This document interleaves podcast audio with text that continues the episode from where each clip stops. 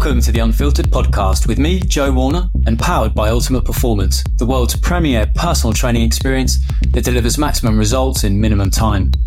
In each episode of the Unfiltered podcast, I interview the most respected, celebrated, and controversial experts in the fields of health, fitness, nutrition, well-being, and performance to help you find the life-changing advice you need to live smarter.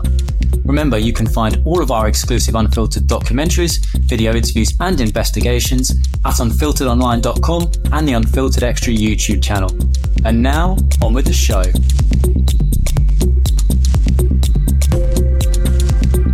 Well, let's start with the most obvious question I've got on my list then. Congratulations, yeah. men's physique winner, Mr. Olympia. Thank how, you. How it feel? Because it's been quite a journey, right? And we'll get into that. But yeah. how did it feel when you were on that stage? Because I've seen the video. You yeah. look like you look like you were floating on air. Talk me through how it felt. Yeah, well, I cried my eyes out on stage. Luckily, there was a lot of people like congratulated me and, and hid that from the media. But um, it was just so surreal, Joe. And even to the, even now, getting shivers. Actually, we're talking about it because yeah, it, it like everything rushed to me all at once. So it wasn't just the, the initial part of winning. It was more the fact that like my life's career, so two thirds of my life, I've worked towards that title. So every like injury I've ever had, so like my three uh, hip surgeries, my back surgery, my shoulder injuries, just all these like social things that I'd missed um, because I was competing for a, a, title at the time, or I was I was in prep, or all these things just came rushing all at once, which was really weird to think my my career resume is complete now. I've completed every single title uh, that I can and that I wanted. And yeah, I really, I honestly thought I was going to pass out. My legs went like jelly. It just, I was so elated. And there was a part of me um, just so relieved that I could do it. And it was getting to a point where I was becoming the Flex Wheeler of the men's physique world, where it was that the the uncrowned Mr. Olympia people were calling me and all these types of things. And I thought I, I don't want to go down in history as that person. Like, like I felt like I've still got what it takes. And yeah, nine years on, we, we finally got it. But it was just, yeah, a mesmeric moment which I'll never ever forget. Ninth time lucky, hey. yeah. Did it feel different this time? Did you have a sense that yeah. you were going to win because you were nine pounds heavier than, than 2022, right? So your physique has gone yeah. through a remarkable change. But did you yeah. ever have? You're very, very. You, are not an arrogant guy, right? So there's never that ego there. But did did it feel different? Did you feel like it was your time? Yeah, so it, felt very different, and I'll be honest. This is not something I highlighted before, but this was going to be my last Olympia. It was going to be my last Olympia. So I, I'm a guy. Yeah, I'm a guy who who is a realist, and he's someone who is very competitive and wants to know he's got a chance of winning. There's no. I don't want to just make the numbers up, and I don't want to be somebody who, like I say, people respect, but they think, "Come on, you, you've had you've had ten years at this, you've had eight years at this. It's time to go away." And I, no matter how you look at it, bodybuilding is a very selfish sport. How, however you try not to be, it is, and and it doesn't just affect you; it affects people around you, so your family and everybody. And I could see the Olympia was becoming oh, just a stressful time because it was always about where I went wrong, and it was like slowly over the years, I was like the last couple of years, I was actually going the wrong direction to winning it. I was my places were going going down, and I didn't want to keep putting my family through that if there wasn't a chance of me winning. If I if I knew there was, I'd keep going and keep going. But this year, I said to my wife, "There's two titles that I really need in my resume, and it's done, which is the New York Pro, because that's one thing I never did in the past, and obviously the Olympia title. But I just said again, I'm going to go all out, do the New York, and, and have my last attempt at the Olympia, and do it myself, prep myself, and, and just go out on a high when people still respect me as, a, as an athlete. So that was my intention. Um, and uh, like I say, I won the New York Pro, worked on all the, the, the negatives, like the back needed to come up and things like that. And I just wanted to to showcase my very best on the last time stepping on the Olympia stage because something just hit me as I was prepping when they started talking about the three Bs. So Brandon Hendrickson, Jeremy Buendia, Erin Banks. And then they were talking about Chiron. So they were talking about the top four. And it really, I wasn't even placed in the top seven in people's minds. And I don't know what it was. Something just clicked, like flipped in my head. And I was like, when did I, as an athlete or as a person, let that be okay? That people thought I wasn't even worthy of being in the top seven. And I just, I don't know what it was. It fired me up so much this year to just, I don't know, make a, uh, what's the word? prove to myself, prove to my family, prove to everybody that I am worthy of being up there. When I retire, I'll be up there in the top three. So that was my intention. And I just went all out. And yeah, it, it was. And, and the thing was as well, when I went into peak week, normally I'm quite a nervous competitor and I'm always like overthinking things. I don't want to let the UK down. I don't want to let my sponsors down. I don't want to let family. And I let that drive me, but possibly in the past as a negative. But now I couldn't see that. I can see it now. This year, I had no pressure on me whatsoever because I wasn't in the top seven, because people weren't expecting anything of me. My family, for the first time, didn't come out. My wife, my kids, which is a shame because it's the first year they didn't come out with me.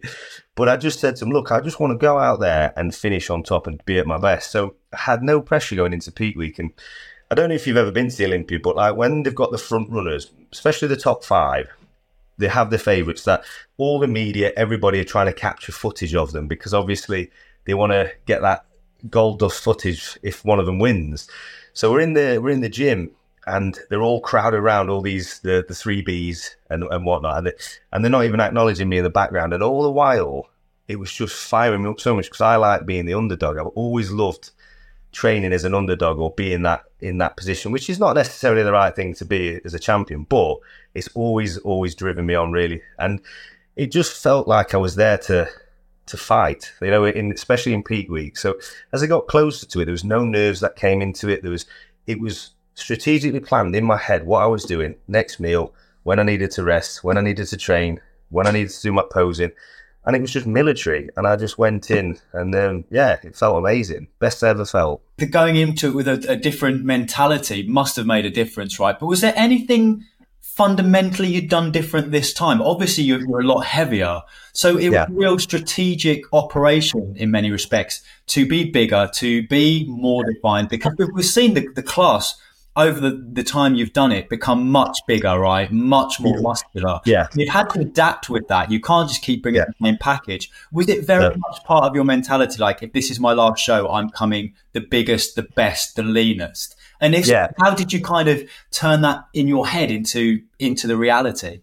Yeah. So for me, I, um, I've always stated that oversized. I've always wanted functionality, aesthetics, um, and uh, what's the word? Like sustainability in my physique. So I never wanted to be the biggest guy on stage. I never wanted to be massive. I always trained with super heavyweights, but I was I was naively, not naively, what's the word? I was always sticking to what I wanted to stick to. So over the years, it was like, you take me as I am. Like, if, if I'm not what men's physique is at the size I am, and I feel comfortable like this because maybe in the past, subconsciously, obviously in my early years, I got training because I had a, a, body dysmorphia of being overweight, all this kind of stuff. So I never started training. My, my fitness lifestyle was never about trying to be the biggest guy in the room. It was always trying to be the leanest and, and the most athletic. So I always found it hard to get my head around off season trying to grow massive for the next year. I just didn't, it didn't resonate with me. I didn't like doing that sort of thing. But as you say, because I felt like this was my last year, and I thought, you know what, I'm going to conform to everything they want of me and see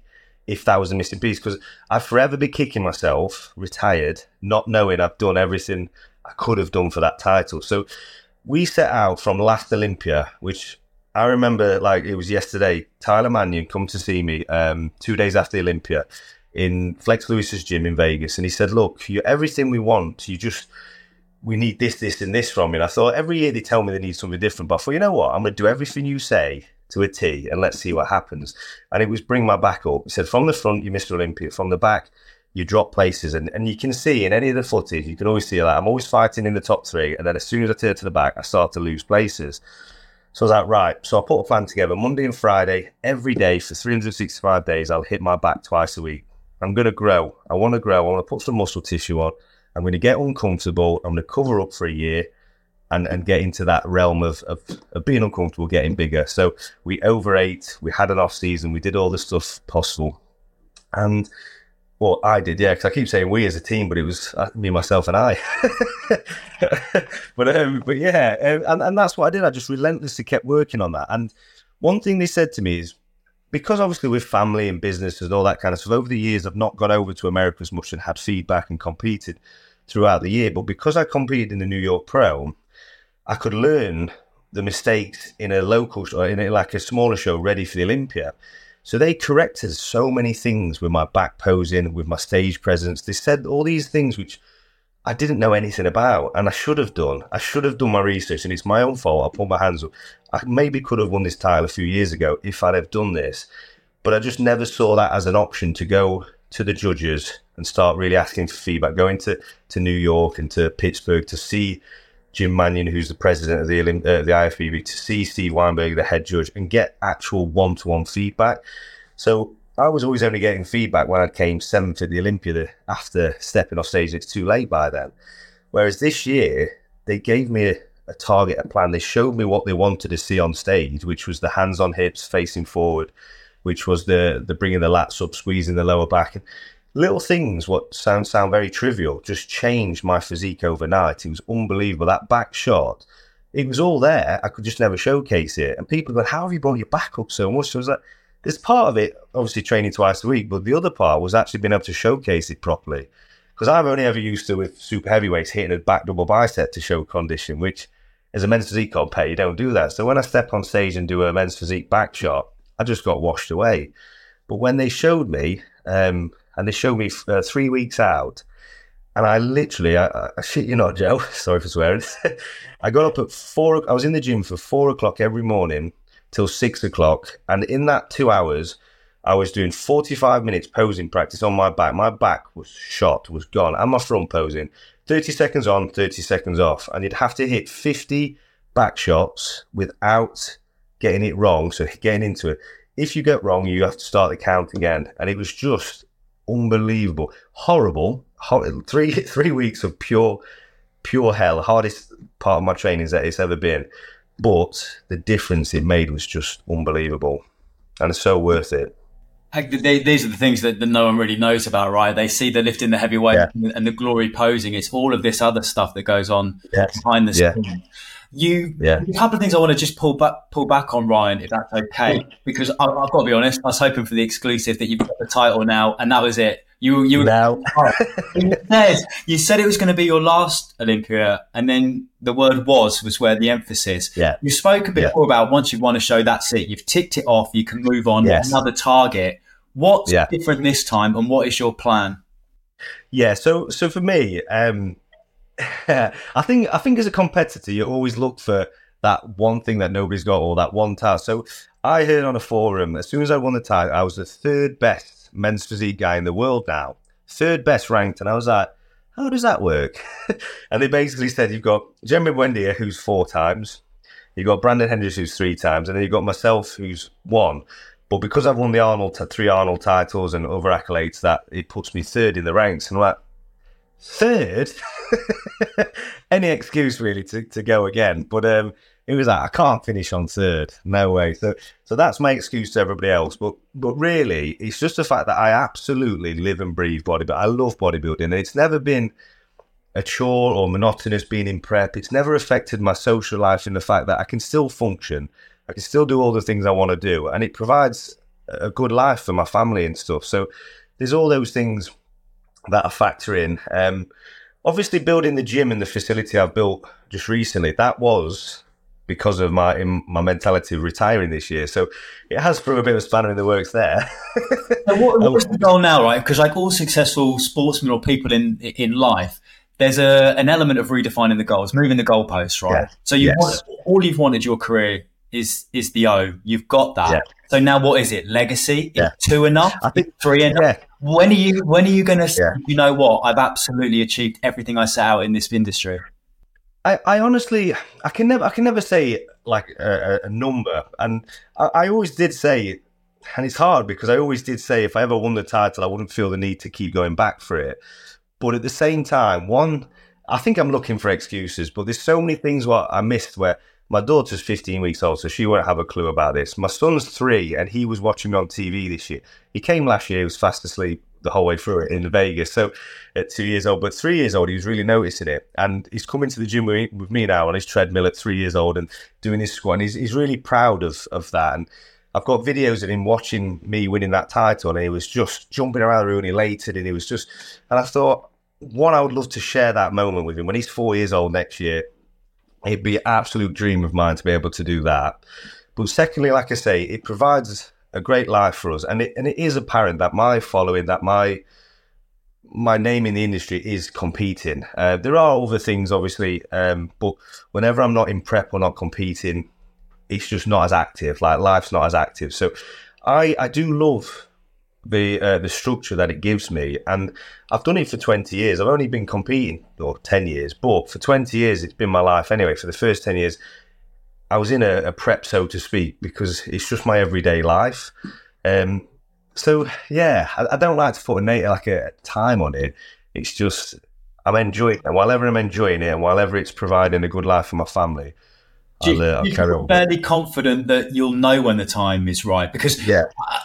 and before we get to that, just to, just to cycle back, because you said that you know you only wanted to do once you got one Olympia, that would be enough. That's what you were telling everyone. Is that what you yeah. believed, or was or did you know deep down you were saying that, and actually you wouldn't wouldn't be satisfied with one? Talk to me a little bit about your mindset. And, yeah, that. And, you know, is there a slight um, juxtaposition between what you're telling the world and what you're telling yourself? Yeah.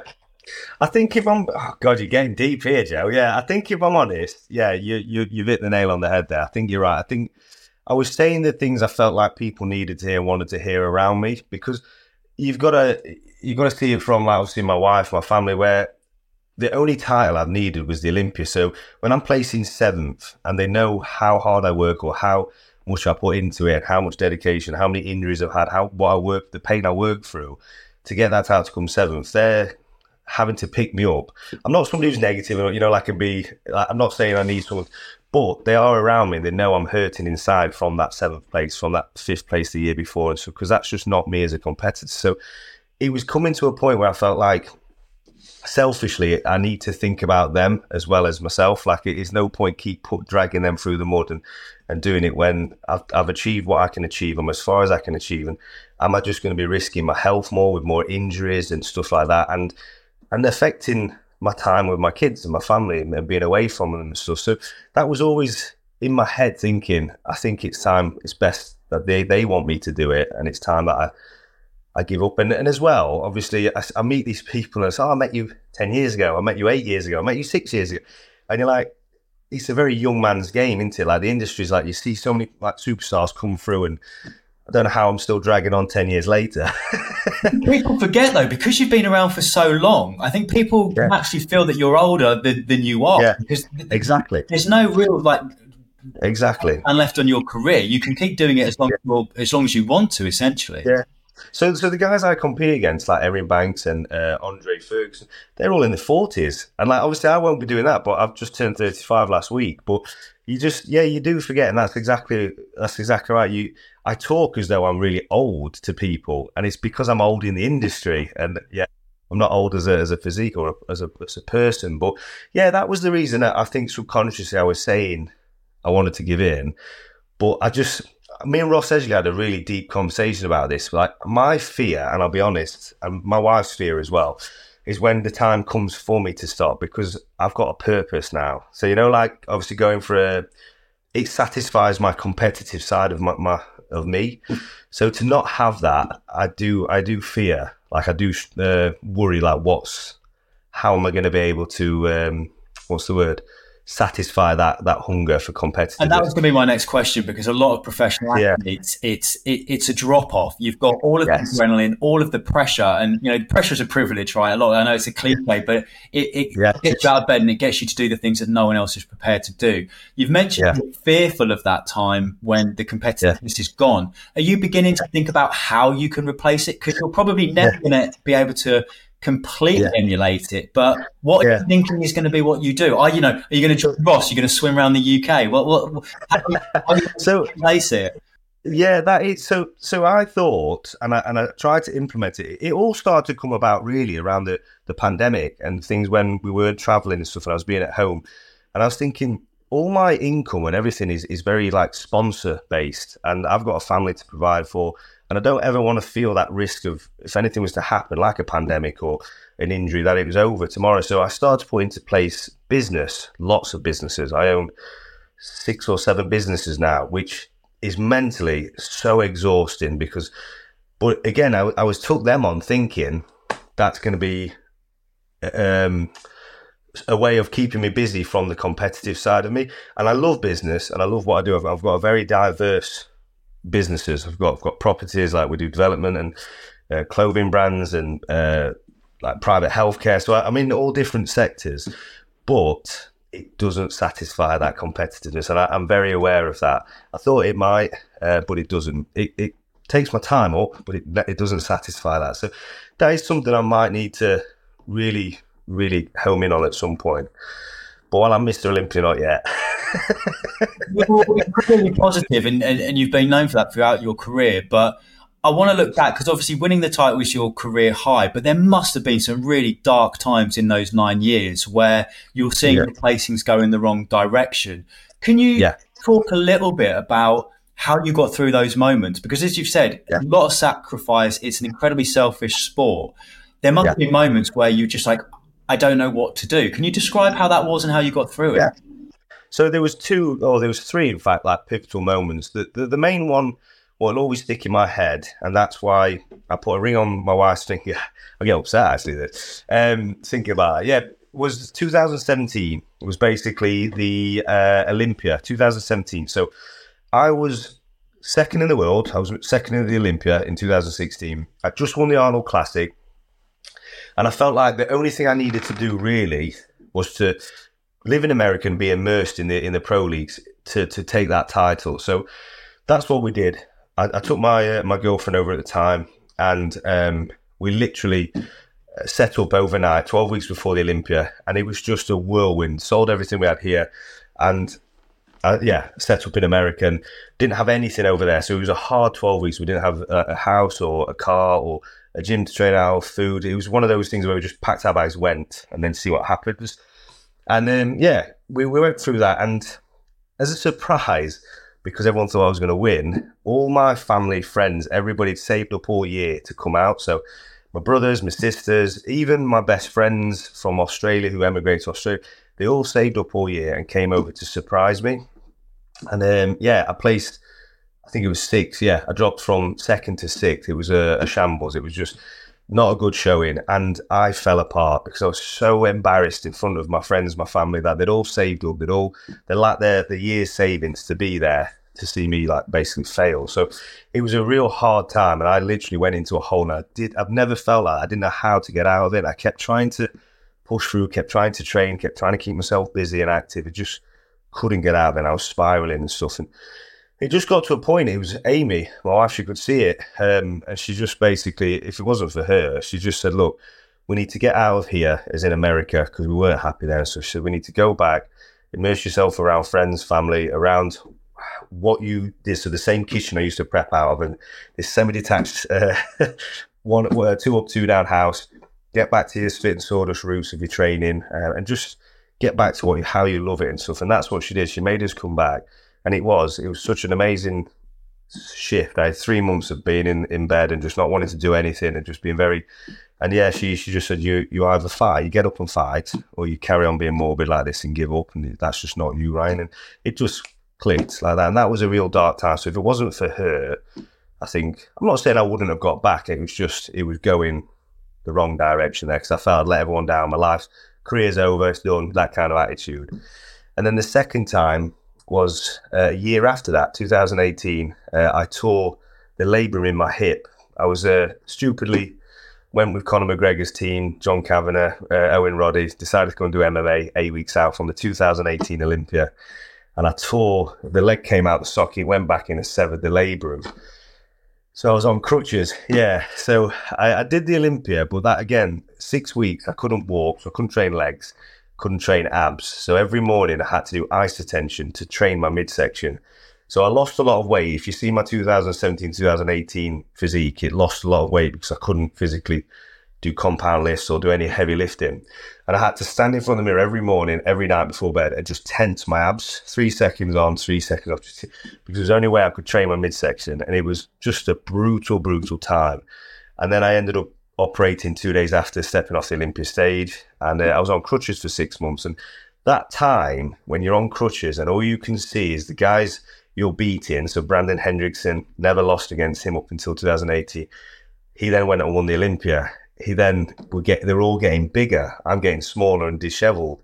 And mentally, that was probably one of the hard, from a career standpoint, was the hardest, hardest time in my life because I, I just couldn't do anything about it. I had to just sit for six months and watch them take all the titles that I wanted and was working towards to get bigger and, and more defined and better. And the, the division evolved so quick uh, in that time.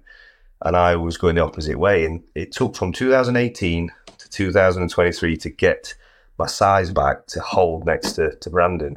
And this was the first year I felt like I'd got enough size to hold next him since 2018.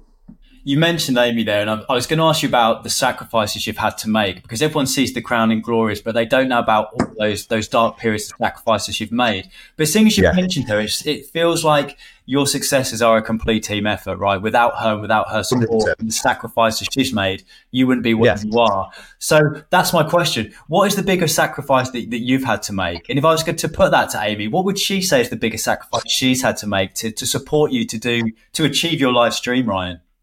Yeah, I think I think the sacrifice what I really struggled with, but again, I'm I'm I'm thankful for Amy because she made it a lot easier. So there was a few times, so last year and this year as well. My biggest fear was not being a good dad or being there for my for my kids because my dad wasn't there for me growing up. So I didn't have a, have a dad for yeah for many years growing up. So I always said that was my sole focus. That would always be number one, is being the best dad that I could be. And I always said to her, please don't ever let me not be that, like, you know, like fade away. So she was always very mindful of that. And we were always, and it just got to a point at the like the three, the four week out, out mark where I just couldn't be present. I was there, I just wasn't present. You know what I mean? So I'm there and in body, but just not in mind. And she could see I was struggling. And it was getting to a point where I was like, look, I'm going to have to fold this prep because I can't be the dad I want to be to to Alfie uh, and to Elsie.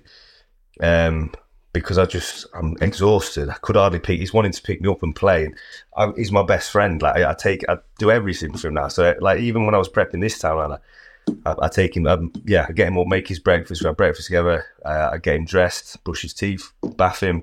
We go to school. I bring him back. I feed him. I put him to bed, as she does with Elsie. So like we're a good team effort. So it got to that point of the three week mark where I just couldn't do those job roles, and I could see he was getting frustrated with me, and he couldn't understand it. And that's when she said to me, "You need to go to New York. You need to go away for the last three weeks because it's better for him to miss you." than see you like this and and she was right and that was for me was the hardest thing i ever had to sacrifice was i knew it was the right thing because it's providing for my family and i knew it was um is a short time three weeks but it was that was so hard to leave them and uh, for her, the biggest sacrifice is she lost her crutch or lost her um, her life for like four weeks because you've got two kids on your home. It's just than amazing thing for her to do, right? Because she's basically saying, "You go and do what you have to do, and don't yes. worry about anything." Which I think yeah. is an amazing testament, not only yes. to your team ethic, but her confidence that you're going to deliver as well, right? Yeah, yeah. Incredibly tough. Yeah. At the same time, it's like go and do this for us. Was that much? Yeah, Oh, unbelievably. And that was the thing as well. Uh, in in New York, when I was getting up at four o'clock every morning, I did two hours training. I was coming back eating, getting my meals prepped for the next uh, the next part of the day, and then I was back training for two hours. Then I'd come back and sleep, and then I'd go back and do some more um, posing in the evening. There's so many times I was thinking, do I, do I really need to go and do a third session? Like I'm knackered. All these, these things, but then all I kept thinking was you like what you sacrificed like you you you know what i mean what you being out there what she's sacrificing having to have the kids and everything we've done to put yourself in this position you go there now and you work your ass off and it always used to keep me up the arse just the fact that i even contemplated not going for what we'd sacrifice as a team so yeah it was a massive driving force massive and like i say it was just it was really sad in the fact that she couldn't be there this year because she said it straight away. I knew he was going to win it this year. The fact we, she's been there since 2015, my first ever one. She's been to every show, everything around the world. It was just she came last year to Vegas. She was heavily pregnant, um, morning sickness. Uh, mm. Alfie was really ill, and it was just bad. We were up the night before with all of us with the runs and being sick, and it just wasn't a pleasant time when you got a two year old in Vegas in December when it's shut, cold. So I just said, look, let let me just go out and, and do this last thing on my own. Let me just do it. And and that's yeah, it's just a shame she couldn't share with it. And she's really been struggling with it since actually that she she wasn't there to support it, but. She doesn't need to be. I knew she would have been if she could. And also, the countdown to 2024 is on, right? So, see that? Well, actually, it's funny because she was getting to a point and she was in agreement with me with me retiring and stuff. And then she actually turned around said, You can't retire, yeah, you've got to go back and I want to see you win this title. yeah, like, I think that's that's an amazing that's an amazing sign of your your incredible relationship, right? Because I think a lot yeah. of partners be like, You've done it now, you said you were going to retire. Come on, we've got a, we've got the kids, we've got all these other things we yeah. need to do. But the fact that you've you've got that that opportunity to go and do it again and you know turn one into a legacy it yes. must be incredibly exciting. I want to focus quickly just on fatherhood because you've got two little ones, right? It's yeah. throwing another set of spinning plates into your ever busy world. You mentioned that your, your, your dad wasn't around when you were little. So tell me about how you're managing to incorporate all the different facets of your personal and professional life. And also, as you say, not just be there physically, be there mentally. That must be that's a, yeah. a lot of things to juggle, right? How are you managing it? Yeah, yeah. So this was this was why running into the Olympia, and, and it, obviously with Amy saying like you're going to end up in a hospital if you don't leave this three weeks before I left. So, and that was the reason I left because for six months when I was prepping, I was literally, which I don't advocate advocate this or advise this at all. It was just something. It was a means. It was a means for end. It was a must because I'd put myself in that position. I was the only person who'd done that, so I'm to blame. But I always said I'd never sacrifice, like I say, my family duties. So I know he gets up, he wants his milk at six o'clock. My wife has a coffee at six o'clock. So I was going out the door at four o'clock to get to the gym, do my cardio, do everything, get back before they wake, before the house wakes. And at the top of the stairs, I'd have the milk and coffee before they wake up. So I always, always done that. I'll be prepping breakfast while she's uh, getting them up out of bed and stuff like that. So we come down, we have breakfast, and then I take him to school. So we have breakfast as a family, and then I take him to school for eight o'clock. Then I'm on site doing all my, so I was project managing the build.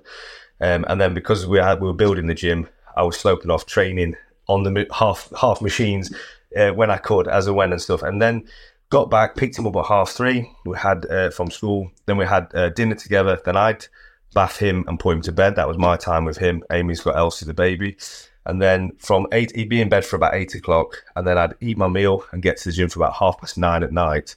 I'd trained till about 12, something like that. I'd come back and then I'd be in the office doing my emails till about half one, two o'clock. And then I'd be getting up at four o'clock every morning. So I was literally two hours sleep for, for six for six months. It was crazy, though, honestly. How, how, did you how did you just get through it? I have no clue to this day. And people would say and everybody around me said, How are you functioning? How are you actually like walking? And I, I, to this day, I, I, still don't know. I honestly don't know. It was just, I think it was more a survival thing, Joe. I think it was one of those things where I put myself in a position where you sink or swim. It wasn't, I shouldn't have done it, but because I took on these businesses and because I, I knew I didn't want to sacrifice, that was my main goal, never to sacrifice the family.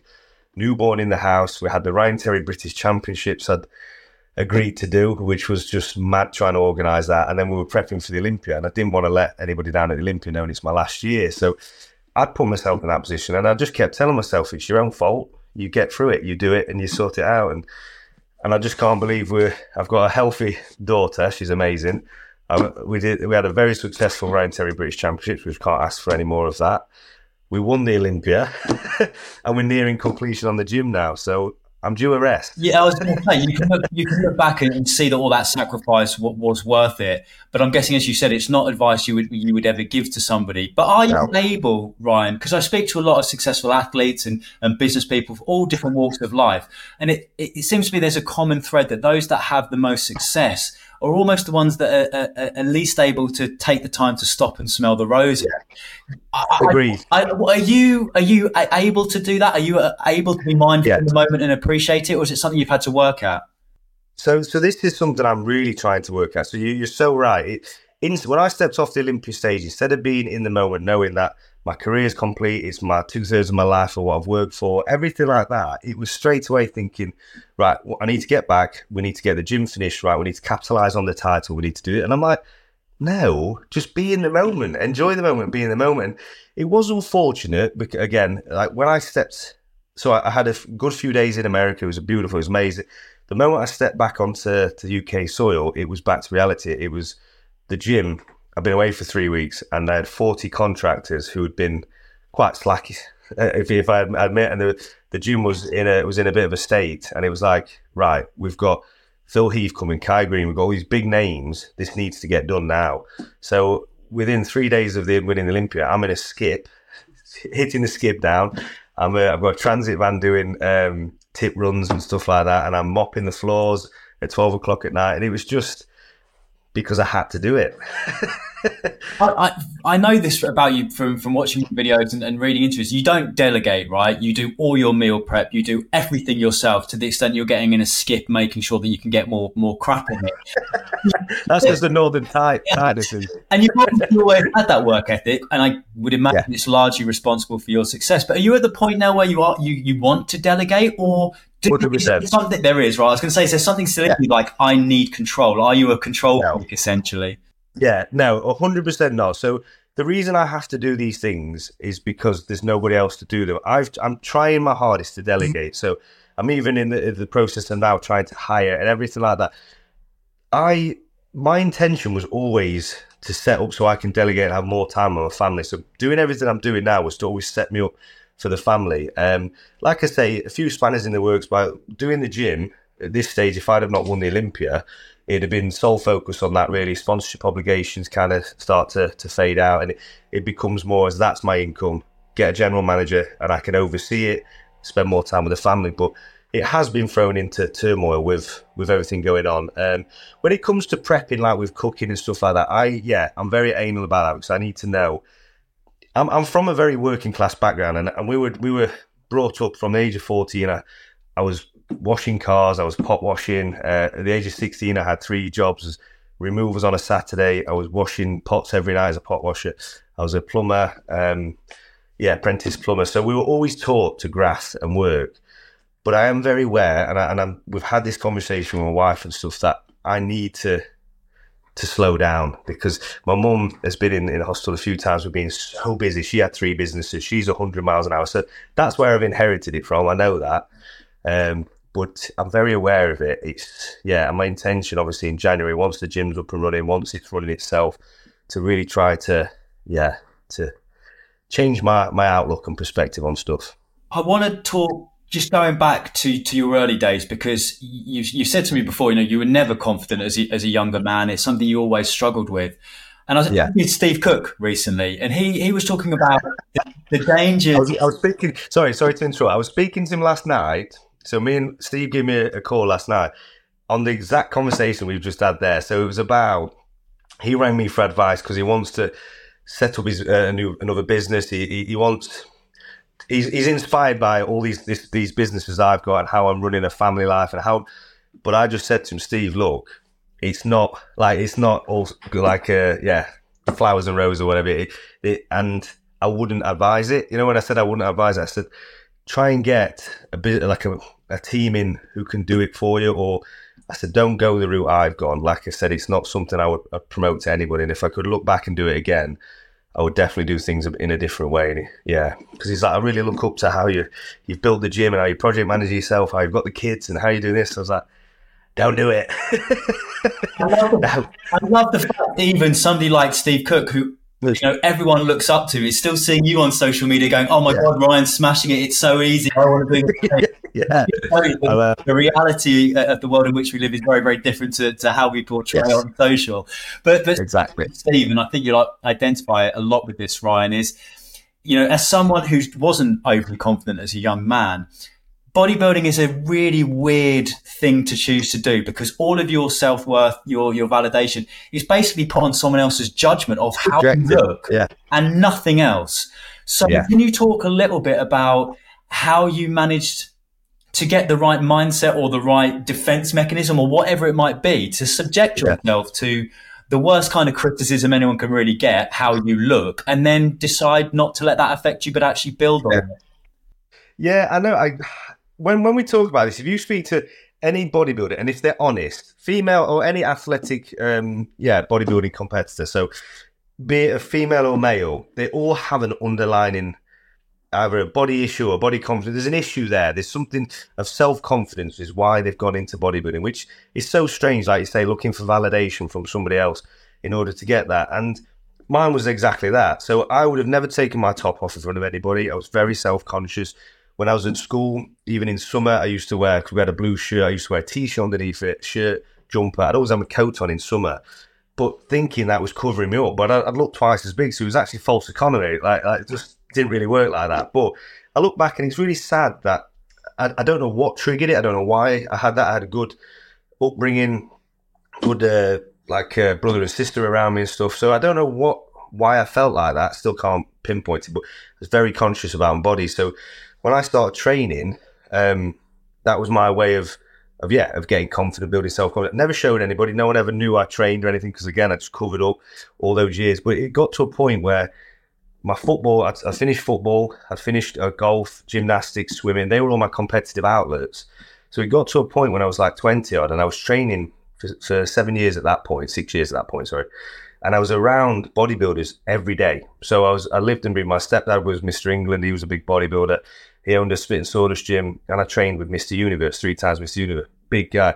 Never wanted to look like them, but I was so inspired by their work ethic, their determination, their competitiveness, just their resilience, just everything about bodybuilding. And I wanted to see if I had what it takes to have that competitive side. So I thought, I'm going to do it once, face my fear, not tell anybody in the room, and just do it. And that's what I did. So 2013, I dieted down because I covered up. I trained in hoodies. Nobody knew what I was doing. I made it all myself. Went down and I entered a, what I thought was a local show, but it was Leamington Spa, it was the closest show to where I lived. And I thought, I just want to see if I can face that fear and just do it. You know what I mean? And have that competitive. Never again would I do it. I remember backstage, I ran into a toilet cubicle. I was like shaking so much, thinking, why am I doing this? What? And I was going to leave. Next minute I knew, I was on stage and I just turned like an alter ego into somebody else. And that, I mean, that competitive side came out. I was, I was here to fight. I was here to battle. And and I just I love when I stepped off stage and I just love that feeling of being somebody else, like uh, as that confident person in me. And I just got addicted after that. And yeah, getting negative feedback, just it always used to fire me up. Some people get inspired or get fired up by like positive things, or I've always been fired by, which just I don't know if it's a good thing or not, is is that slightly negative, the underdog, the the the hustle, the graft, being in the trenches, and the that side of things and it just that's how it, I've always worked and always pushed forward. Do you still flip that switch when you walk into the gym or when you walk onto the stage when you or when you're doing anything that is is fundamental to bodybuilding? Are you still are you a different yeah. person or they they yeah. merged? No, I'm a different person. Like even my videographer says, he says you can just see you switch when you go into your set or you go into something. And I don't know I'm doing it, but he just says you can see you become somebody else, and like you just literally it's it's fight or flight. It's yeah, life or death kind of every time, every situation. And I remember in in uh, in Bev's gym in New York, and it was the last week, and should have been backing off. I should have been doing this, and he's just like, yeah. I remember saying, you, you, you're clenching your jaw so hard, and you, you, look angry. You know when you're doing your sets, and I, I was in my head. I was like, I have to move this car off my family. Like those type of stupid scenarios where I need to move this weight and I need to move it now. And I don't know I've just always been like that. I guess it's a superpower, right? In what you're doing, that ability to get into that frame of mind. Yeah. So you look around every commercial gym, no one else is doing that, right? They're, they're yeah. simply yeah. with emotions. And I think that's where where the difference is. It's that ability to go, this is life or death, and this matters that much. Yeah. And but the thing is as well, my everyday life, as you you've known me for years and stuff, you know, I'm not that that person every day. Like uh, I'm not I'm not a guy. I'm a lover, not a fighter. I'm not somebody who wants to go around with an attitude think the world owes me something or anything like that. I've just when I go to train, it's my I don't know if it's my mechanism. I sometimes think it was because of that that body conscious, that self confident, a feeling of I don't want to be I don't want to say self worth and start going down that really negative route, but that that that feeling of why I got into training, it probably resonates from there, and I've just adapted and and made it something what it it is today, really. I remember the, like the, the first time um, I shot you for a cover, you turned up at the shoot yep. and you went, Joe, I'm not in great shape. I'm really, really sorry. And I remember talking to my colleague at the time, going, Ryan turned up. He said he's not in great shape. Let's see what we can do. And then you took your shirt off. And I'm yeah. like, oh my God, you are in insane shape, right? So I hope you don't mind me sharing that story. But because every single person I've ever interviewed in the physique or the bodybuilding game has some type of body dysmorphia. Yeah. Yeah, I agree. Do you, it's obviously something you've suffered with, but you've just been at the pinnacle of your career, right? Do you look at the shots of you from the Olympia? Are you happy with your physique or are you looking, are you looking at flaws? Ah, um, I've only told one person this, but yeah, I do. Yeah, it's it's weird because since since I met my wife, like before I met my wife, I had probably eight years of being in, a, in a, serious diet without knowing it. You know, being in a deficit, very clean, very monotonous. But it was just my life, and nobody knew it. And it wasn't like I was struggling; that just became the norm.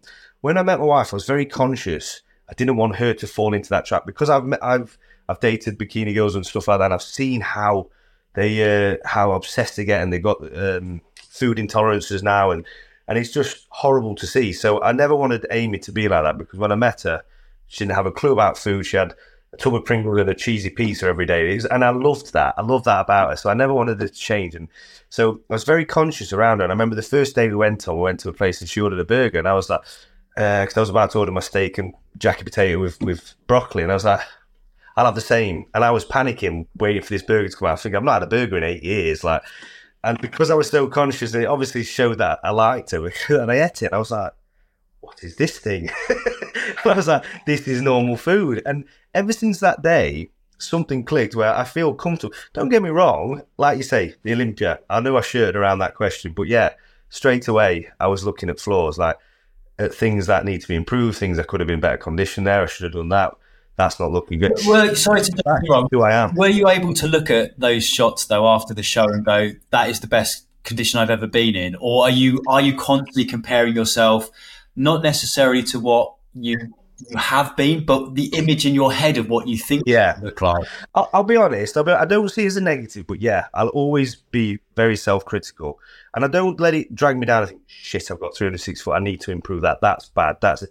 I just look at it and think, right, we can work on that. Right, we can do that. That's something, and maybe that's me mentally getting myself ready to. You've got an excuse now to train harder. You've got an excuse now to to not miss that meal. Like these are the things you need to improve on. If I don't see an improvement in 365 days, I'm having you. So that's probably how I work subconsciously without knowing it. But I don't look at it and think, oh, that's disgusting, Oh, I don't want to see it. Um, it's just. It's not that. Rep- I know. And again, some people do kind of can't physically look at pictures yeah. of themselves. Yeah. You've obviously got an awful lot of your magazine covers behind you, and you are, you are I, say, I, don't have that problem, Joe. you're a lot, lot, bigger than, than you have been on some of yes. the covers. Do you look at those covers sometimes and go, "Look, look, you know, I'm skin and bones. There's nothing to me." No, or can you? Can you? I, I, no, because I like that. So I, I like being where you can put a t-shirt on, a jumper on, and no one really knows. Oh, he keeps himself fit, but they don't think he's number one in the world at physique. So I, have always liked that. Like, so I've, I've, never really been obsessed with the size game. And, and yeah, I felt uncom- a little bit more uncomfortable this year being bigger. Definitely did uh, because it's again, it always stems back to that being overweight as a kid and not wanting to be overweight. So it just doesn't align with with me being comfortable. But I'm not. It doesn't ever affect me in any way. Like I say, I'll I still have now. I've now I'm off prep. I've had i we have nice breakfast every morning. We eat together because for six months I'd not eaten with my family. I eat out of Tupperware when I need to eat. I'll still sit with them when they're having their meals and I'll have a coffee or I'll have a drink with them and stuff. But it's not the same, is it? When you but like every night we have a sit down meal now and we sit together as a family, whatever it is. I've had I think four Sunday dinners in one week since I've been back. I love a Sunday dinner. but um, are you at that point though where you know, you you may be just pinching your middle a little bit more because, as you said, as as an overweight kid, I think for a lot of people that never leaves you. You, you still remember how that feels. I, I, of course you do, Joe. I won't like. I know it sounds silly. I'm only what two and a half weeks after the Olympia, three weeks after two and a half weeks of the Olympia. Because I've put about ten pounds back on, which you, you need to obviously water weight. You need to put fat back on. You can't be that. Um, yeah, I'm not someone now who'll take my top off. I'll be back in training in my hoodies and stuff like that. That's just who I am. I don't yeah, it doesn't affect me in a negative way, but I will be training the hoodie again, and I'm happy to do that just because I feel more comfortable that way. It just, yeah. With so many guys as well and girls, I think food does become an issue. We've mentioned body dysmorphia, but food food issues are so common in the fitness industry, which is kind of mad. Right? The, the deeper you get into the health and fitness industry, the more you see yeah. people are struggling with mental health issues around how they look and what they eat. Have yeah. you ever, you know, because everything you've eaten for so long has to be meticulously measured out. Have you had those moments? And, and if so, how do you kind of deal with issues around eating? Yeah, so I did, like I say, for seven years. Some of the things I look back on now, I just think, wow, ludicrous. Like if I was ever going on a date or if I was out um, in the cinema and 9.30 came my salmon and broccoli, no matter what, I was eating at nine thirty, not nine thirty one or nine twenty nine. I was eating at nine thirty. So like the smelly, horrible broccoli would come out and I'd eat it. I was if I'm driving on the motorway and my alarm went off, I'd pull up at the side on the side of the shoulder and I'd eat my white fish and broccoli and freezing rubber, terrible. And I look back because that was just the norm for me.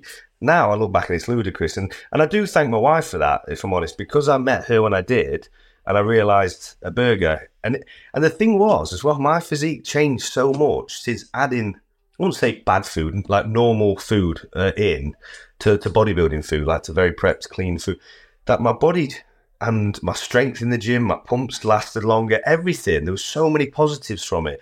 And I could see the benefits because I've been so regimented for so long. When I started introducing these things, I was getting benefit from doing it. So I was like, this actually helps me. It's not a hindrance, it's a help. And I could mentally start to accept it and, and be okay with it. So, yeah, there was a time for seven years where I wouldn't even look at a slice of bread because I was like, yeast in that. Whereas now I've had two slices of toast and still have all my oats. I still have my antioxidants, my blueberries, my, my complex carbs, essential fats, my protein, everything in the morning. But again, I'll have I had peanut butter and jam on, on toast today with my kids and stuff. So I'm okay with it. I'm good with it. I get those simple pleasures, right? I bet you really appreciate those moments of having jam on toast with your kids because you've not been able yeah. to do it. I think for so many yeah. people, you know, guys and, and, girls on the streets, they cannot get their head around the way you have to eat when you're bulking or, when you're cutting, right? Because yeah. it's so formulaic when you're having to eat so much, and then almost yeah. overnight you've got to flick a switch where yeah. massively cutting. So, yeah, so for me, Joe, like like I said, I would always have my six meals a day. So I'll still have two fillet steaks every day, two salmon fillets every day, um, my three chicken breasts, my four eggs, my oats. They'll all still be in there, but there'll be stuff added to it to make it enjoyable. But then I'll I'll swap one out and have like say my family meal at night. So I'll add a chicken breast to it or something. But I know what I need, like roughly, to be in a surplus of calories. I know what I need to be at my maintenance and below. So as soon as I come off a prep, as long as I'm in a surplus, I switch off because I don't want to be this guy who's counting every calorie 365 days a year because it's not healthy and it's not something you want to be around either. Uh, kids and family, they don't want to be around that and seeing me trying to count out broccoli sticks for micronutrients. And I think with bodybuilders and, and the, the world of bodybuilding, it's like a cool thing to have your Tupperware, let everybody know in the room that I've got 165 grams of carbs and that I'm struggling and I'm in this, I'm in the trenches. And I, you don't need to be like that. You really don't. Like I, there's so many times like my son, his birthday is always in uh, the 20th of September, so it's always at the Olympia or around it. So we'll have parties at pubs and restaurants and stuff like that. And my meals will be in the car. And the time I run out and just quickly eat my meal and be in, it's like I've been to the toilet or I've been to the bar. Nobody needs to know. And it's, but I've got friends or people in the industry where they hassle everybody. They walk in, they pull their hoodie up, they're in the corner eating their ice and whatnot, make, letting everybody know that he's drinking a pint of water because yes. And it, and I was just like, it doesn't need to be like that. I, I, live like a very normal life, and people who don't know how I eat and stuff would never know how I eat because I don't need to show the world. That it's for me, um, and, and that's how I've always been. I think that's the key as well, right? You're just getting on with it. It's not a soft yeah. dance. It's not about attention, if anything, because yeah. that lack of confidence. And you say your first experience in the gym, it's not about standing out. It's about blending in and yeah. and only then revealing the physique when you abso- absolutely need to. I'm really conscious of, of, time, right? What, yeah, looking, yeah. looking into your crystal ball, what? Yeah. You know, if we had this conversation in five years, because I'd like to have our conversations not every decade like we've been doing. yeah. Speak to you again in five years. What what have you done? What what, um, what are you doing? So I think RT Fitness will be exactly what I wanted it to be because it's going to be not I won't say charity led, but it's going to be very much about the community. And every, bi-monthly, we're going to be doing charity events and stuff. So I really want, and it and it already is this before we've even opened the doors. So RT Fit has become very popular in this area already. It's becoming, it's like it's coming global, but it's it's very. There's so many people applying. There's all different businesses want to get involved, and I've already got business like local businesses all doing things together now. And I, I want to do that for my my local town, and I want this place to be the hub. And already people are wanting to franchise it. So there's always a possibility, as long as they stick to my ethos, as long as there's, there's a charity type of, of vibe where, where, they're doing something, then I might franchise it. I might make it, um, yeah, accessible to everybody. As long as we get this one right, I'm going to make all the mistakes for this one first, and that. So in five years' time, I want to be able to be a lot more relaxed. I will be retired by then, hundred um, percent. Obviously, spending more time with the family and just enjoying being in the moment with those guys, and hopefully, um, yeah, have a su- successful business is what I've delegated. Um, and and even uh, uh, giving back to the the industry as well, the bodybuilding. Like that's what I tried to do this year with the Ryan Terry British Championships. That was ten years since I won that title. Ten years since I turned pro. Ten years since from being a plumber to then turning pro to becoming a sponsored athlete, professional athlete. So I felt like I owed a lot to that that uh, that show and that title. So that's why I put so much into it with with Gymshark. So maybe doing that on a larger scale and and yeah, just enjoying life. We've seen obviously, you know, Body Powerful by the way. So that was the big kind of UK fitness expo. Do you feel yeah. about the future of, of British bodybuilding in the industry at large? Because obviously you've got the, you've got the show. There's so yeah. many more people into fitness than when you and I first went to Body Power back in the day, right? Do you feel there is a, a positive momentum around what you're trying to do, and you can be a figurehead for it? I think I'll, I'll, be naive. I'll be silly to say, yeah, I think it's going to be easier. I do think there's a lot of damage been done with, with. I don't want to say small-minded people because that's like s- separate, but people not working together. The, the, sports industry or the bodybuilding industry is still small. It's growing. It's relative. It is growing, but it's still relatively small, and it can be so much bigger if everybody's on the same page, wanting to promote each other. I've noticed, obviously, getting in the back end of it, and obviously trying to do my own show. There's so much animosity or so much like friction between like federations and between people that it's it's really hindering what it could be. Like if we were to work together and we could all have a piece of the pie and actually make it something it could be, it would be amazing. But obviously, I know business, I know that sort of thing. People don't think like that, but in my eyes, the way I work, I feel like we could all excel together. Why does it have to be?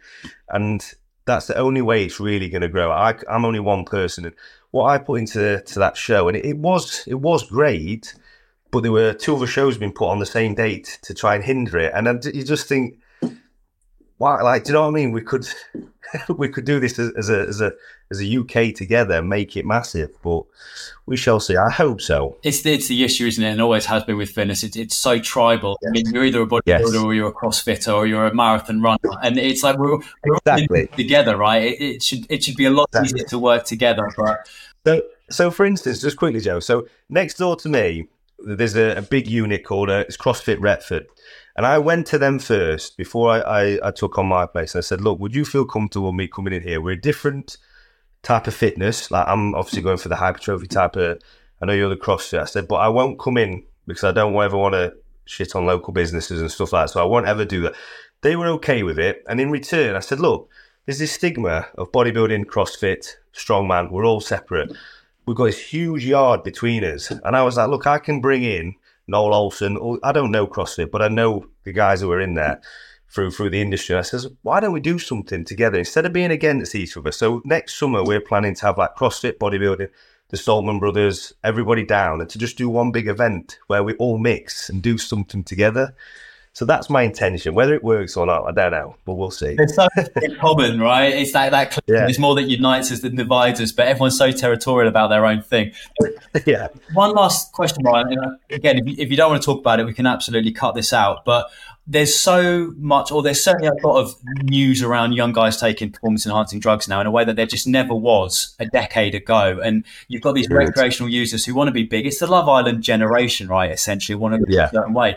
Are you are you noticing more and more people talking to you about gear and about steroids? And and if so, how worried are you that, that maybe they're not going to be using it in the right way? Yeah, so obviously I'm not going to go too far into this, but um, yeah, it's very apparent nowadays. Like you say, it's become very popular. It's become very. The one thing I do think is good from like the old era is the fact that people are talking about it more, especially. So like there is more information about it. So if people are going to do it, you are on the more understanding of it. But then on the flip side of it, you've got coaches, you've got people now who are promoting heavy, heavy cycles, heavy, heavy things, which is dangerous. So I think there should be some accountability when it comes to that sort of thing. Um, but yeah, I like the fact people are more aware of it and they're talking about it because it's always been going on. It's been going on for years and years and years and years. Uh, but it's just behind closed doors. And some of the, the stories that even in my local gym that have happened back in the day because there wasn't ready available uh, information about it is scary. People having like kids having heart attacks at 19, 20 years because of the stuff they're taking. So it's a shame that they need to they feel they need to do that at that age, especially if it's like say recreational and it's just for a decent profile picture on on Instagram or whatever. But it is the the world we live in now. I think social media plays a huge part in that. I think because everyone wants to portray the, the best life on there, they want to look their their best self on there. It's kind of coming hand in hand with that. I've met people who don't even train and talking about doing it because they think it's a wonder drug and so like crazy. I think that's it. It's, it's, it's seeing all of the upside without any of the downside. And I guess it leads on yeah. to the, the, social media generation, which has been a huge platform for you, right, to grow your profile and, and to, yes. I, I, guess, help your business as well. But yeah. looking more at the industry point of view, there's going to be an awful lot of young people, and the stats and the research are out there of body dysmorphia at levels we've never seen before. Mental unbelievable among, uh, among young people, never level levels we've never seen before. How much do you think that you know you have a role to play as an individual, and the industry has um, collectively? to yeah. try and help some of these young people who think the answer is looking a certain way or eating a certain way is going to make them yeah. when when as you know as someone who's been at the top of the game you can't seek that validation in just how you look yeah, I, I, think we all should play a part in that. I think it is starting to come around a little bit more. But again, I'm worried that the, the narrative's going to change anyway. I've noticed a lot of people like like Molly-Mae and people like that, which like big industry influencers who they're putting posts out about like uh, cellulite or you know postpartum, which is amazing because it is it's natural, it's real life, and and we should be showing more of real life stuff. But then I've noticed other people getting on the bandwagon. Oh, she's got a lot of engagement there, so right, let's do something to get engagement. So it's just it's such a weird, complicated world, social media, isn't it? And like I don't understand it to this day. I've been very fortunate that my, my following's grown organically and I've got a team now, or I've got a videographer who helps with social media because I can't navigate myself. I'm a very simple man, and like I would much rather come and shake someone's hand and meet them at an expo, and that's why I miss the old days, so to speak. I used to love that interaction and, and get to know someone face to face, than a like or a comment on a, on social media. So it is a powerful tool, but I think it needs to be if they can regulate it, how they can, I don't know, and it just be a bit more real just be a bit more like you say we all try and put our best life out there don't we